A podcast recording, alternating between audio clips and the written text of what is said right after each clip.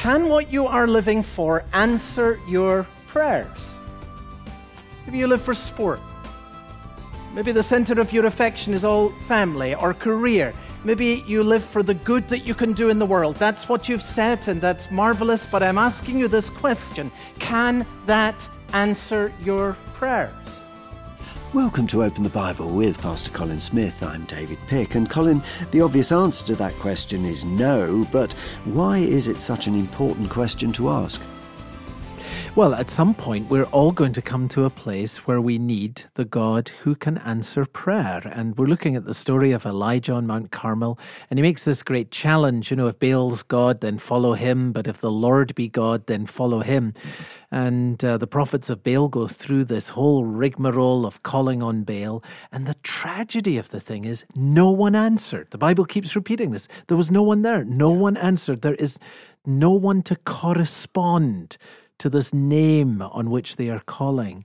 But if you call on the Lord, the Bible says, whoever calls on the name of the Lord will be saved. Why? Because there is a God to correspond to this name who is able to save. Uh, that's the wonderful good news. There's someone I can pray to and he's able to answer. So, join us in the first book of Kings, chapter 18 and verses 20 to 40, as we begin the message, A Line in the Sand. Here's Colin. Can what you are living for answer your prayers? That's a question. Can what you are living for answer your prayers? Maybe you live for sport.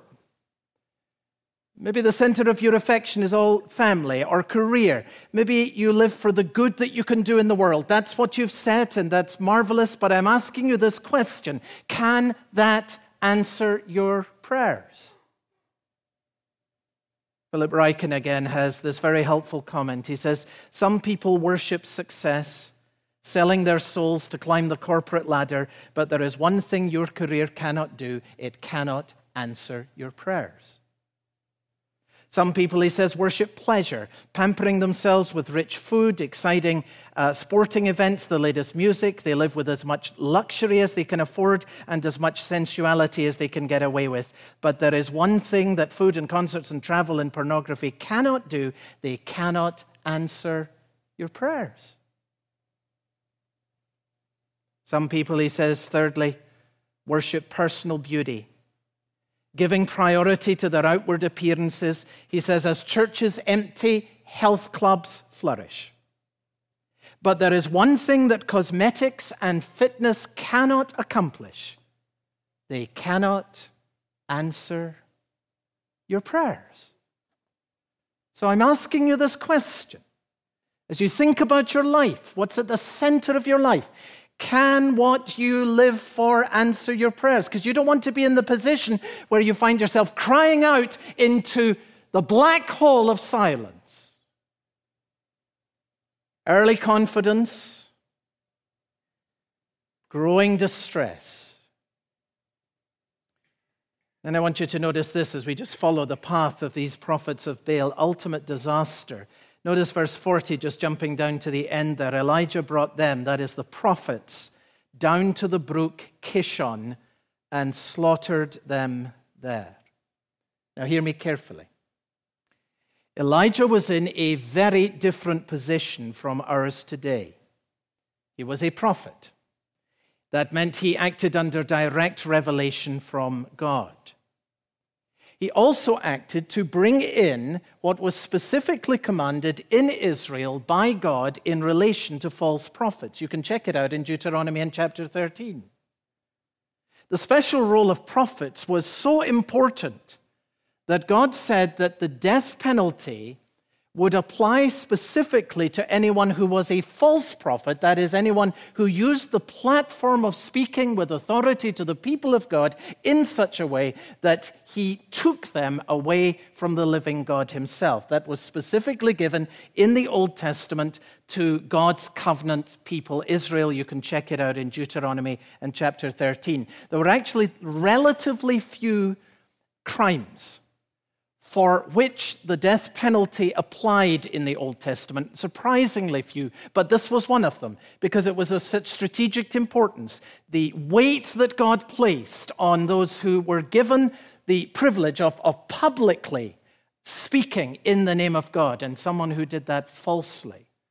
Deuteronomy chapter 13, God makes the severity of that very, very plain indeed. Well, now, we have seen that Elijah functions as a Christ figure in this story many times. We picked this up. You know, he brings the promise, he asks for great sacrifice of the widow, he raises the widow's son, uh, he points to the great day of resurrection. Here, he points to the great day of judgment.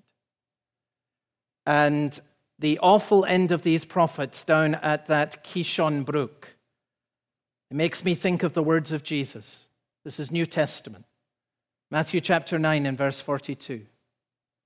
Whoever causes one of these little ones who believe in me to stumble, to sin, Jesus says it would be better for that person that a millstone be hung around their neck and that they be thrown into the sea. There is a day of judgment that is clearly pointed to here. And what a clarity of warning for any person who teaches the people of God to abandon the God who has called them. Well, here is really the broad road that leads to destruction. It's very clear.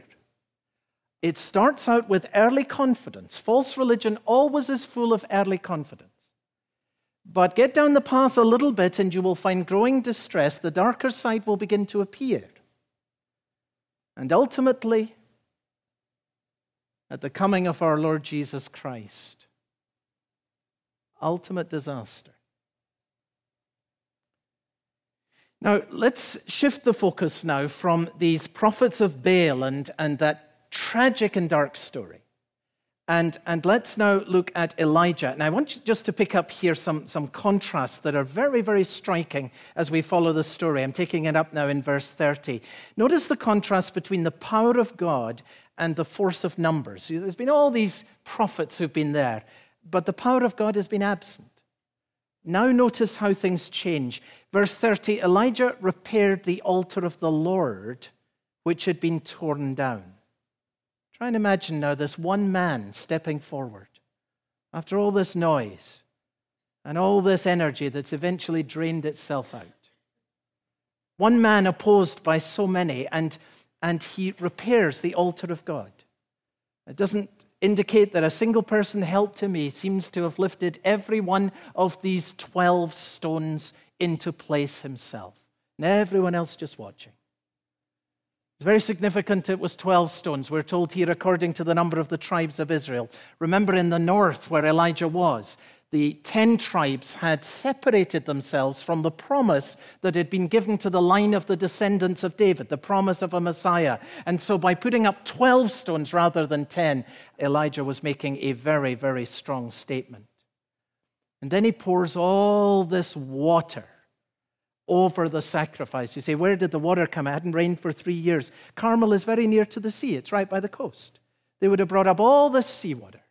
No use for drinking, but perfectly good for drenching. And three times we have these large amounts of water being poured over this uh, sacrifice.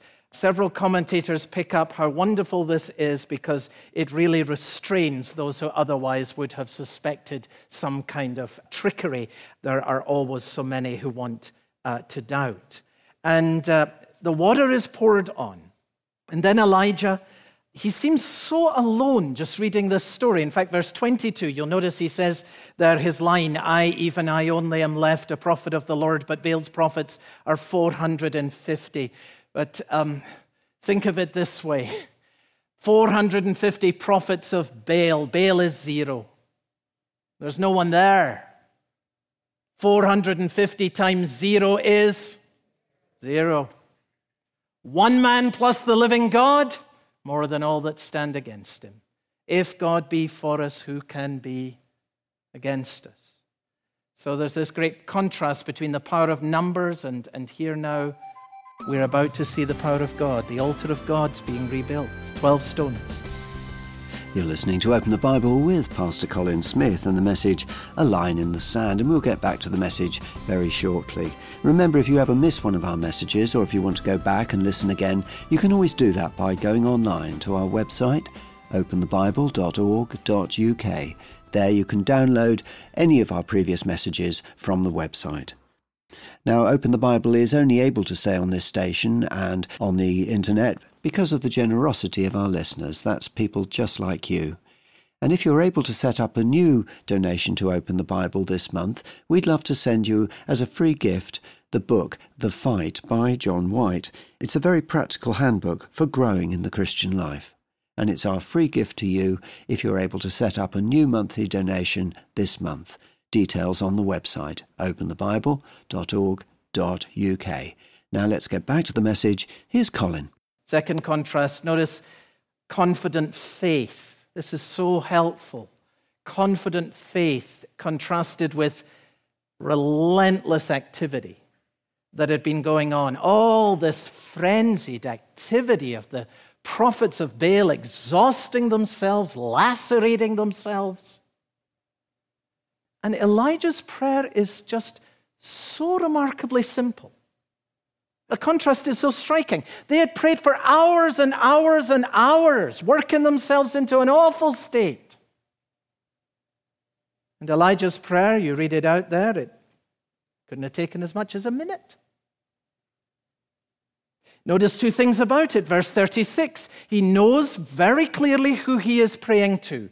It is the God of Abraham, of Isaac, and of Israel. The God of the Old Testament scriptures, the God and Father of our Lord Jesus Christ. Not God as I would like him to be, not God as I imagine or like to picture him, not God out of some storybook, the God of the scriptures. And he knows who he's speaking to. And what he asks for is very plain and straightforward. Verse 37 Answer me, O Lord, answer me. That this people may know that you, O Lord, are God, and that you have turned their hearts back. Do you know, I wonder how many Christians are really hooked on the idea that more activity is the path to more blessing. You ever felt that treadmill running in your life? Trying to have more faith, trying to have more feelings, more intensity. Remember how Jesus said that it is pagans who think that they are going to be heard because of their many words? And then how Jesus so beautifully said, Well, when you pray, just pray like this. And was there ever a simpler prayer than the prayer that Jesus taught us to pray?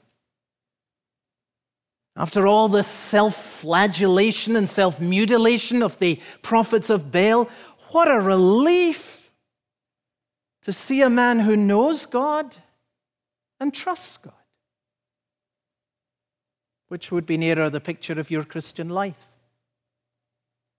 trying to live a form of the Christian life that's a sort of evangelical Baalism?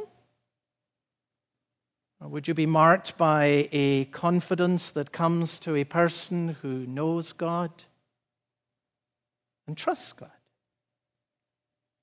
Boy, that comes to my own soul like a huge relief. Huge relief. Notice the contrast, thirdly, between answered prayer and the silence that had gone before. Verse uh, 38 the fire of the Lord fell and consumed the burnt offering and the wood and the stones and the dust and licked up the water that was in the trench. Friends, think about that. Can you imagine the intensity of a fire that not only licks up the water and evaporates it, not only burns the uh, drenched wood and this uh, soaked sacrifice, but even burns the stones and the dust. An incredible divine conflagration. And think about this wonderful truth.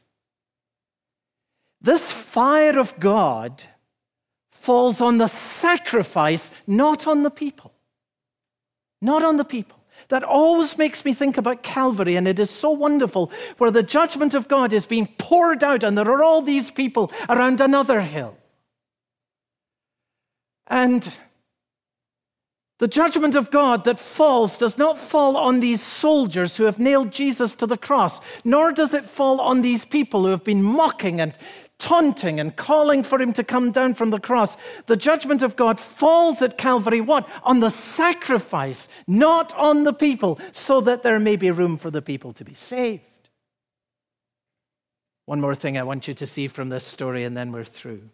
And it's simply this, and I hope it'll be an encouragement to you today. The response of the people. I want you to notice verse 39. When all the people saw it, that's the fire from heaven, they fell on their faces and they said, The Lord, He is God. The Lord, He is God. Now, I want to pose for you this question, and I want you to think about it with me. Think about an unbelieving person who you would love to see come to Jesus Christ. And I want to ask you this if you could do one of two things call down fire from heaven or share the gospel with them, which would you choose to do? And which do you think has within it the greater power? That's my question. Now, I know, of course, the natural response is to say, well, of course, I would want to call down fire from heaven, because if I could do that, I could call down fire from heaven, and here's this unconverted person I've been praying for, and they saw that, they would have to say, well, now the Lord is God, the Lord is God, and so forth and so on. And you may be saying, well, now, isn't that what we need today? Nothing is more powerful, you may say, than miraculous answers to prayer, right? Not so fast. Here's the thing the people fell on their faces and said, The Lord, He is God, the Lord, He is God. But in the very next chapter, what we're going to find is Elijah saying, I, even I only, am left. Indicating that the fire at Mount Carmel did not lead to any lasting change in the lives of the people. Matthew Henry makes this comment, and it is very important. He says, Some, we hope, had their, turn, their hearts turned back, but the generality of them were convinced only, not converted. Convinced, not converted. They said, The Lord's God. You see that now? They're convinced. But they were not converted, and the evidence that they were not converted was that there was no change that significantly followed in the nation from these events at Mount Carmel. That's the striking thing. Nobody is saved by miraculous signs. An amazing answer to prayer may convince a person that God exists, but it will never in and of itself incline the heart of that person to come to him. That is why Paul says in 1 Corinthians in chapter 1, you remember this, some seek miraculous signs. But we preach what? Christ crucified. Why? Because only the gospel of Jesus Christ and Him crucified has the power to change a person's heart. Only the gospel can do this. So think about this. Because our danger is to constantly underestimate the power of the gospel that has been trusted to the church. The gospel that we want to run. More powerful than anything. Three years of judgment on the entire nation didn't change the hearts of the people. The miraculous demonstration of God's mighty power in fire from heaven didn't change their hearts either. Understand and learn this then that the human heart is not changed by judgment or by power, but only by the redeeming love of God poured out through the dying and rising of Jesus Christ, applied into the human heart by the power of the Holy Spirit. Let's get this fixed in our minds. What brings people back to God? The passage of time won't do it. Judgment poured out on a nation will not do it. You see, you pray for the nation. What's going to bring the nation back to God as we pray for our nation? Will it be God's judgment? No. Will it be some miraculous signs and wonders? No. What will it be? It will be the gospel running in this nation. That's why we're committed to this. It's of huge importance. That's why Paul says, I am not ashamed of the gospel because it is the power of God for the salvation of everyone who believes. So let me end by giving you again this gospel today. Jesus Christ gave his life for you, and on the third day he rose again in triumphant power. He gave his life for sinners, and he reaches out to all of us today, ready to forgive. The Holy Spirit, who he gives to all who come to him, is ready to change your mind and your heart and implant new desires within you and to make you a new person. You can be today more than a person who believes in God. You can be a person who has the life of God within you. That life is offered to you by Jesus, who laid down his life and then took it up again and is able to give this life to you until the day when you will share his life forever in glory. And the gospel brings you to a point of decision. This risen Lord Jesus Christ bids you come and follow him. To yield your life to him as your Lord and your Master and then to receive this new life from Him as your Savior and as your friend. Don't leave this church today limping between two opinions. I plead with you. You say, well, I don't know, what would that mean for me? What's that going to cost? I don't know. Great English sportsman by the name of C.T. Studd, who was a wonderful Christian, put it this way. He said, If Jesus Christ be God and died for me. No sacrifice is too great for me to make for him.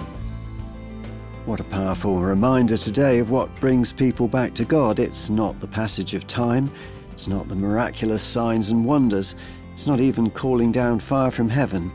It's the gospel that brings people back to God. And if that is true, which it is, then what a powerful reminder that we ought to be sharing the gospel. You're listening to Open the Bible with Pastor Colin Smith and the message A Line in the Sand, part of our series The Surprising Influence of a Godly Life. And remember, if you ever miss one of our messages, you can always go online to openthebible.org.uk. There you can download any of our previous messages, go back and listen again. Open the Bible is able to remain on this station and on the internet because of the generosity of our listeners. This month, if you're able to begin a new monthly donation to Open the Bible of £5 or more, we would love to send you the book The Fight by John White. Colin, give us a sample of this book. It is warm in the way that it's expressed, and it's very practical in taking us through what it means to live the Christian life.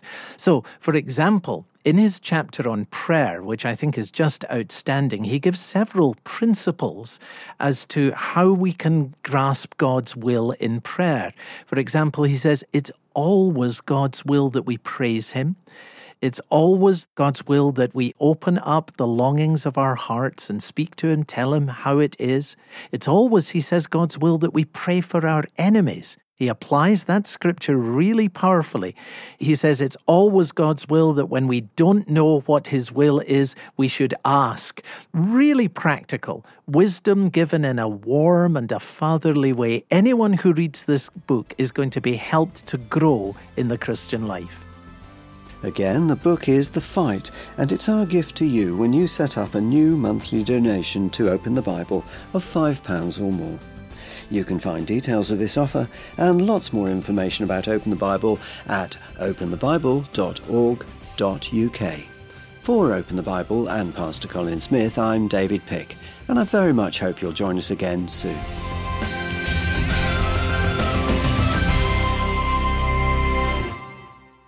Do you ever struggle in your prayer life? You know, most Christians do at some time or another. Discover seven P's for effective prayer next time on Open the Bible.